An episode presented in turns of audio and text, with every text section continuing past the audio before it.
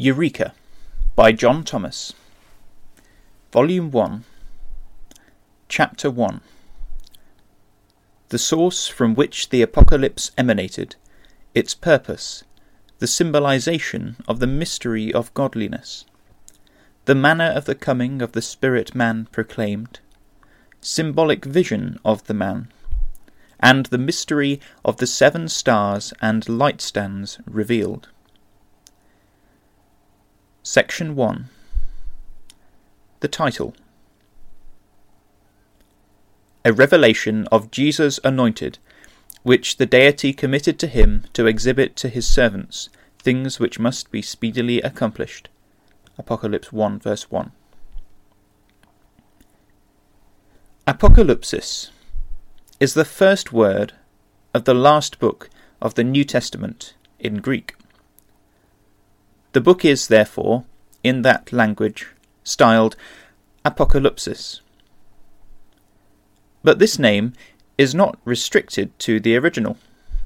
It is very often employed in speaking and writing as the title or name of the book in the English, although it is not so designated in the common version.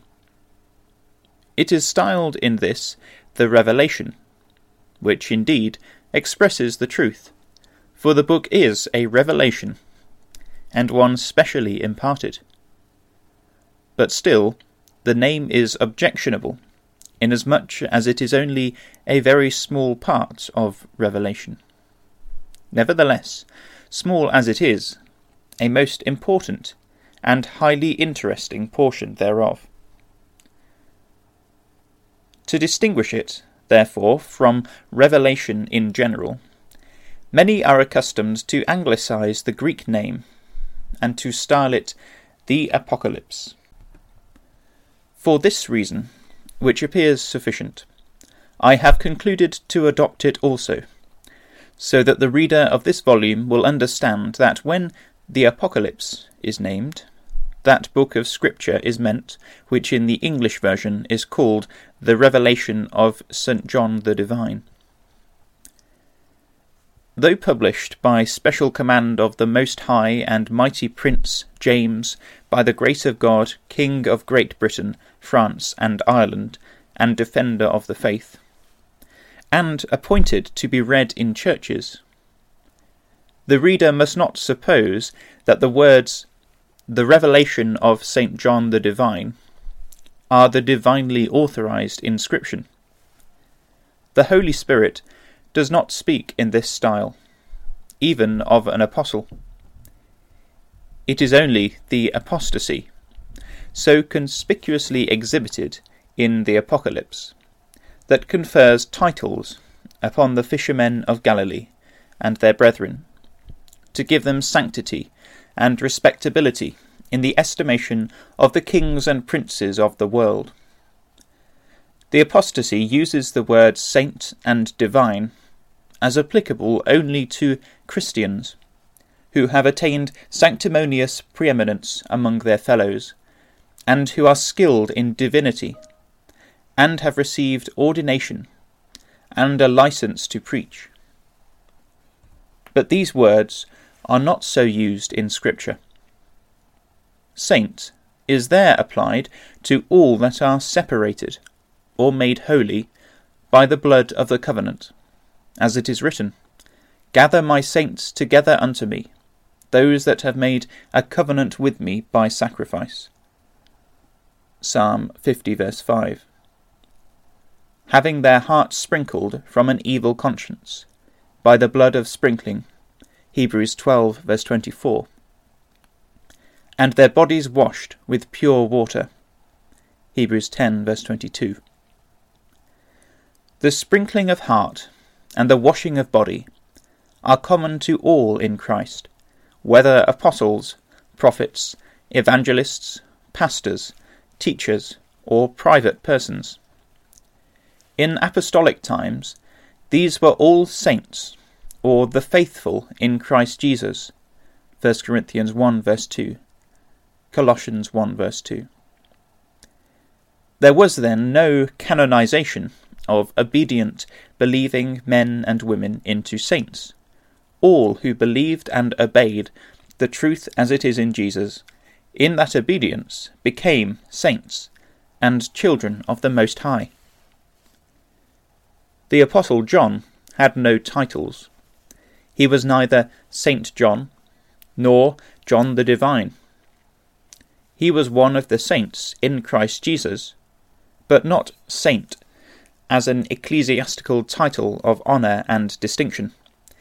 He might as well have been styled King John or Priest John, for he was not only a saint, but a king and a priest for God. Ecclesiastical titles are of the pride of life, and not of God. They are assumptions of lordship over the saints, and strictly forbidden by their prince. Ye are all brethren, and the greater of you shall be servant. Matthew 23, verses 8 and 11. This is the Spirit of Christ, who, although the teacher and Lord, was as one who served. The reverse of this is the spirit of Antichrist. Wherever, therefore, men professing to be Christians exalt themselves, or allow themselves to be exalted, to high ecclesiastical estate, there is the mark of the beast, and there the number of his name. All this sort of thing was repudiated with contempt by the apostles, after they were converted and became as little children. Matthew 18, verse 3. Be of the same mind towards one another, not minding high things, but being conducted with the despised. Romans 12, verse 16.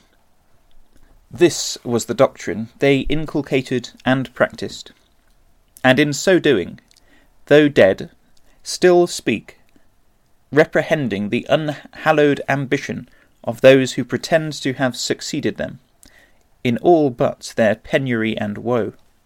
1 Corinthians 15:19 and 2nd Epistle 11 verses 21 to 28. The Apostle John is the only one upon whom the apostasy has conferred the title of the divine. Paul, James, Peter, and Jude are termed simply apostles or messengers, while the messenger John is, as an especial honour, erected into Ho Theologos, the theologian or divine. Was it imagined that he was professor of divinity in a theological seminary at Jerusalem? Or was it because he has narrated the discourses of John on the relations of the Father and the Son, which are not found in the other testimonies? Whatever may have been the reason, it must of necessity be infinitely puerile. None of the apostles had anything to do with what King James's flatterers and courtiers call divinity or theology, but to condemn it as a corruption of the faith once delivered to the saints. They denounced it as profane and old wives' fables, and its professors as seducing spirits and demons, unruly and vain talkers and deceivers. Paul the Divine, Peter the Divine, or John the Divine are epithets that desecrate the renown of the noble men whose names are thus entitled. John had no divine pretensions over Peter and Paul. James, Peter, and John were pillars, and Paul was not a whit behind them. For he that wrought effectually in Peter was also mighty in him. They made no ostentatious display of their names, and in themselves claimed to be no more than weak earthen vessels, in whose feebleness and frailty the glory and power of God became more strikingly manifest. The Holy Spirit was the holy oil of their earthen lamps. By it they were guided into all the truth, and the light which shone around them was of that anointing, not of them. The Revelation of St. John the Divine is a spurious title. The real inscription is contained in the first words of the book Apocalypsis Jesu Christu, Revelation of Jesus Anointed. The contents of the book did not come to John direct from God. They emanated from him who dwells in light who had hitherto reserved them in his own power. Acts 1 verse 7. Till this emanation they were sealed up, and known to no man, no, not the angels in heaven, nor the Son, but the Father. Mark 13 verse 32. Jesus affirmed this want of knowledge with reference to his apocalypse. Watch ye therefore, he continued, for ye know not when the master of the house cometh, at even, or at midnight, or at the cock crowing, or in the morning, lest coming suddenly he find you sleeping. This universal ignorance of the times and seasons is the subject of one of the scenes of this book. In chapter 5, verse 1, the Apocalypse is represented as a book in the right hand of God completely sealed up. When John saw the book, he heard a loud voice inquiring, Who is worthy to unroll the scroll and to loose its seals? But no man or angel came forward. And no man, says John, in the heaven, nor upon the earth, nor under the earth, was able to unroll the scroll, nor to see it. John was exceedingly distressed at this. The words and the book that Daniel had been commanded to shut up and seal, chapter 12, verses 4 and 9. No man in the heaven, earth, or grave was found worthy or able to open. Therefore John wept exceedingly. I wept much, says he, because no man was found worthy to unroll and read the scroll nor to see it. The book remained thus concealed with God until the time of John's residence in the Isle of Patmos. He was there, he tells us, on account of the Word of God and the testimony of Jesus Christ. He was in tribulation, and doubtless wept much, both on account of his sufferings and his inability to say how long to the end of the times. Daniel 12, verses 6 and 8. When the Lord Jesus should appear in his kingdom. Chapter 1, verse 9. But at this crisis, a messenger reached his place of exile, whom he styles one of the elders, a constituent of the symbolic twenty four chapter 4, verse 4, and 5, verses 8 and 9, and said to him, Weep not.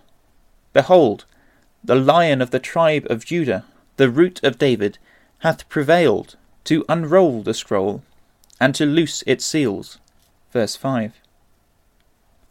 Thus, Jesus of Nazareth, the King of the Jews, is brought before the reader as the only personage from among the dead or among the living, who could open the words and unseal the mystery of God, as he hath declared the glad tidings to his servants the prophets.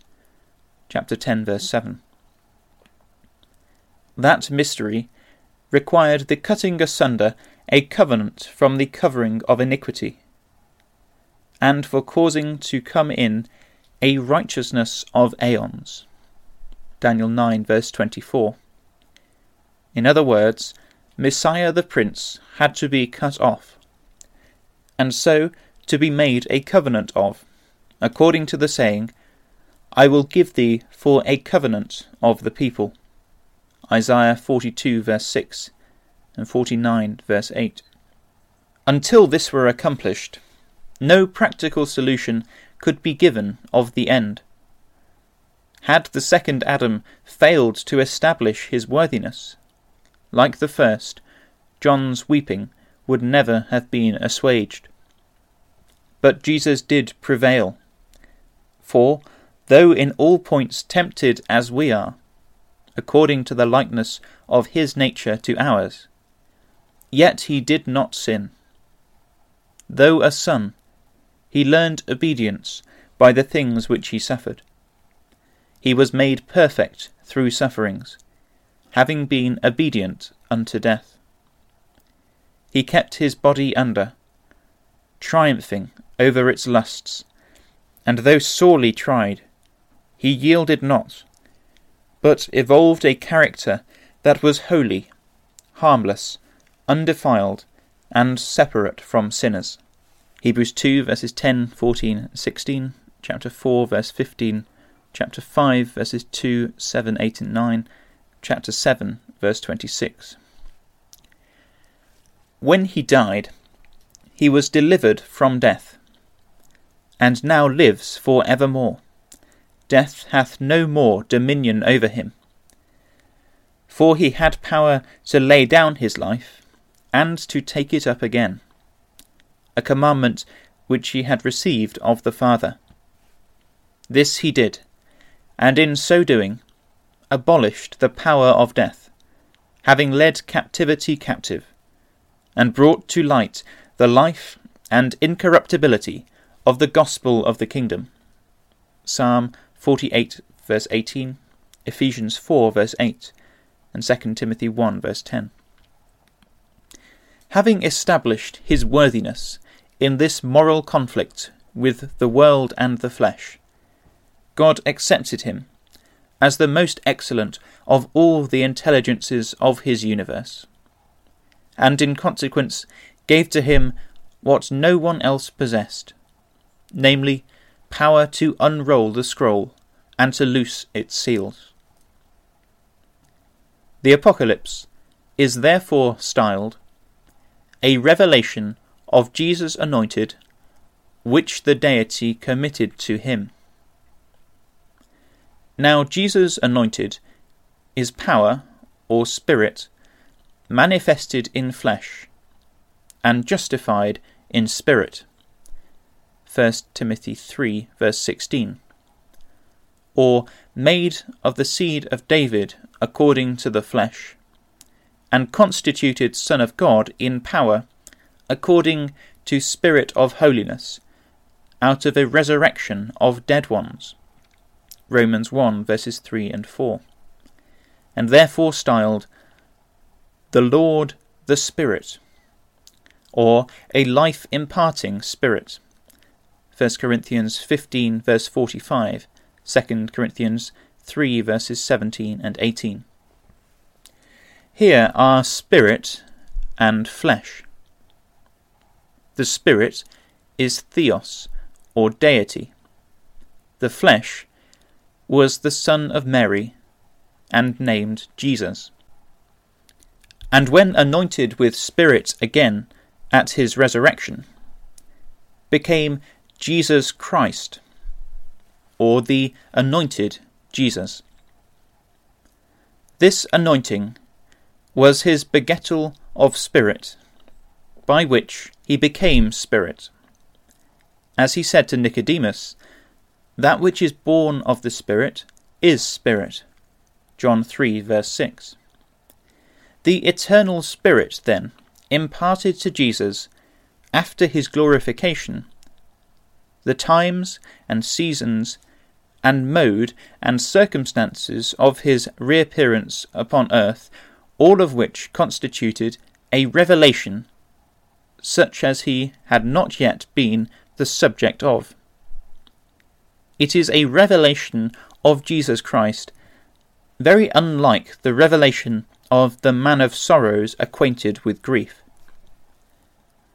This was a revelation of the Son promised to Israel and David's house as a helpless babe, born in a stable and cradled in a manger, as a fugitive in the earth, escaping from the sword of power, as a mechanic labouring at the bench for his daily bread, as a preacher of righteousness denouncing the hypocrisy and blasphemy of the clergy, and calling upon the people to renounce the traditions of their blind guides, and to become enlightened in the wisdom from above, as a man persecuted for righteousness' sake by the pious and the powerful of the church and state, as a man accused of blasphemy, sorcery, and perversion of the people, as an alleged enemy to God, and a traitor to kings reigning by his grace,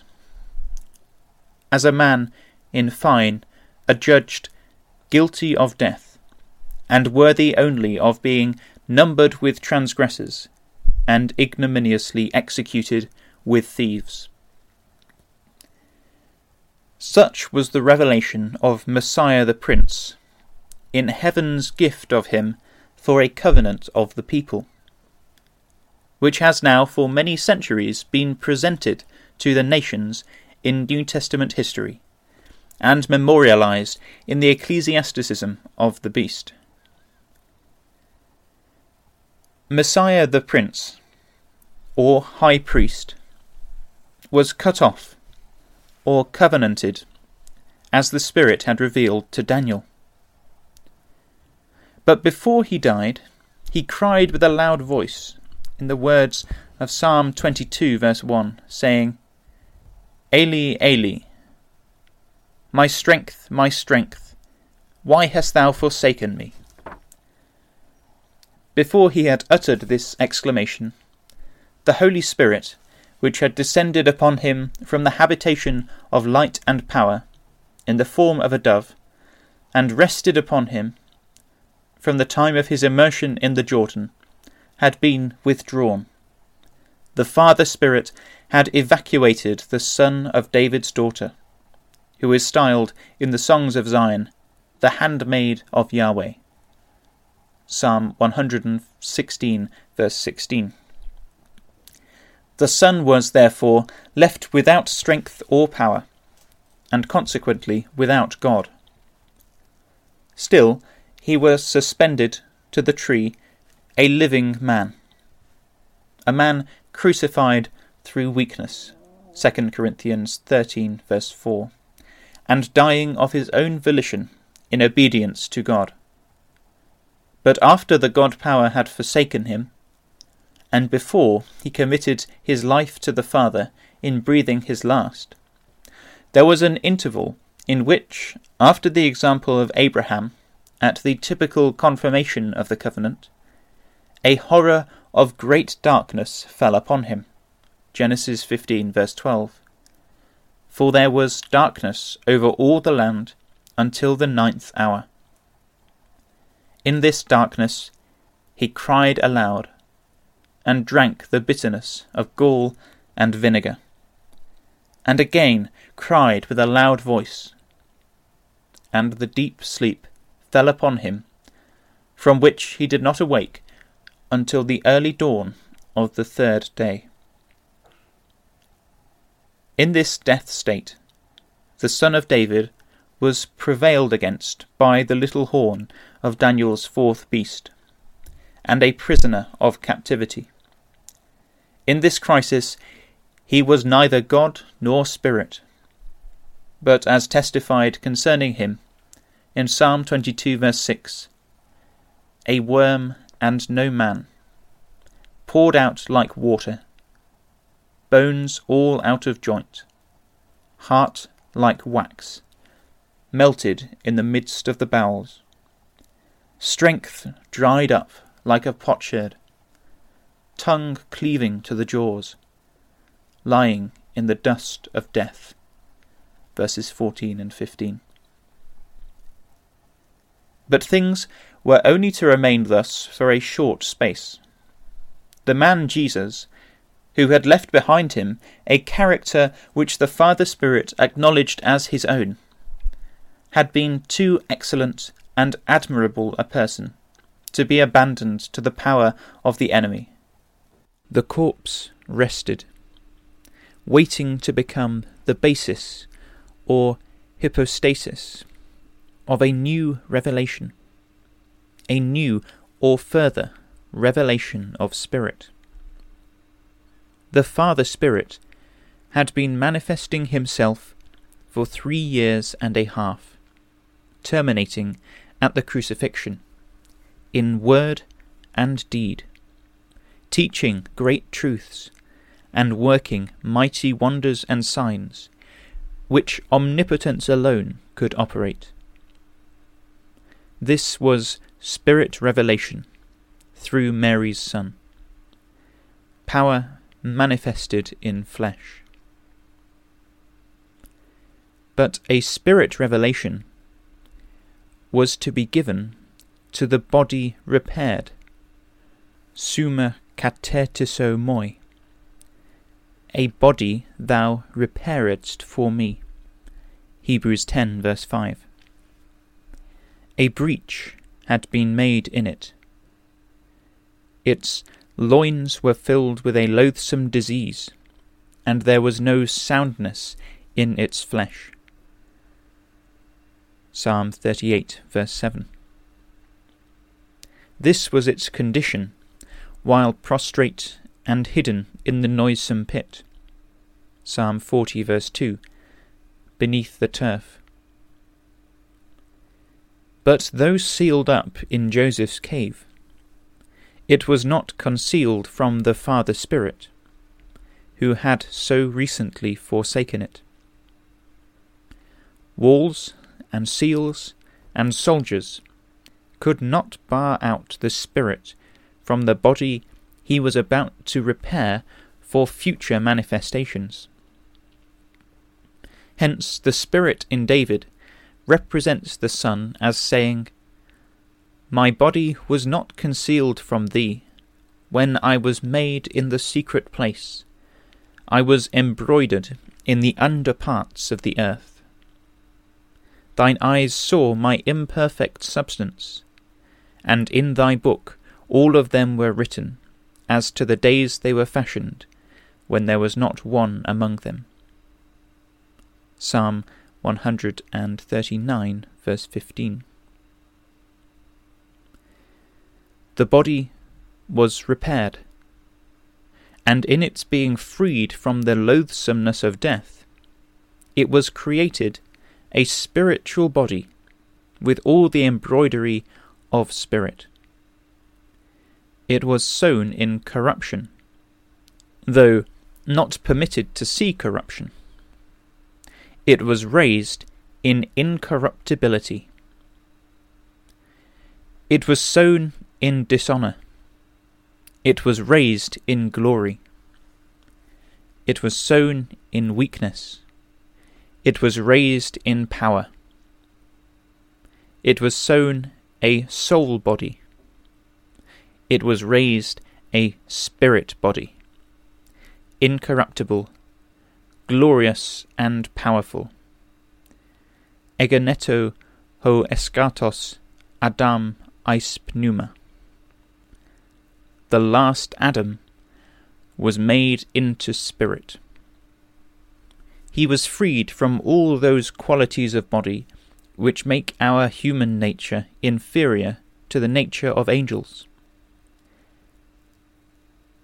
and acquired new ones, by which the nature he now rejoices in is so intimately combined with the Father Spirit that what is affirmed of the one is true also of the other, according to what is written in John 10, verse 30, verse 38. I and the Father are one. The Father is in me, and I in him. This is the true Theos, and the Aeon life. 1 John 5, verse 20. And therefore he is styled by Paul, the Lord, the Spirit, imparting life. 1 Corinthians 15, verses 42 to 45. Now, though the world has witnessed the revelation which light and power gave to David's son in the days of his physical or soul body, commonly styled his flesh, it has never seen the apocalypse predetermined and recorded for manifestation through the pneumatical or spirit body, begotten from among the dead. This revelation has been imparted to the glorified Jesus, to the once dead body, now anointed with Spirit, with which the deity has sealed him. John 6, verse 27. A revelation of Jesus anointed, which God gave to him, not to be held as a secret with himself, which no other intelligences should know, until the things revealed should burst upon the world, and take even the saints at unawares.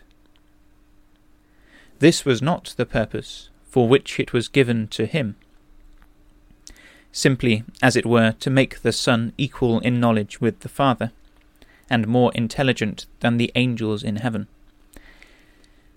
It was given to him as the head of the body, the ecclesia the beginning, the first begotten from among the dead, that he might be among all preeminent. For it pleased that in him all the fullness should dwell. Colossians 1 verse 18. He was to be the depository of wisdom, knowledge, and power for the heirs of the world the apocalypse of his future, was given to him for their benefit, that they might know the things which must be accomplished speedily. The inscription therefore reads A revelation of Jesus anointed, which God gave to him to show to his servants things which must come to pass speedily the revelation was only intended for these. It was not communicated for the information of the wicked, for it had long before been noted in the Scriptures of truth that none of the wicked should understand. Daniel 12, verse 10. To the wicked, God saith, What hast thou to do to declare my statutes? Or that thou shouldest take my covenant in thy mouth, seeing thou hatest instruction, and castest my words behind thee. Psalm 50, verse 16.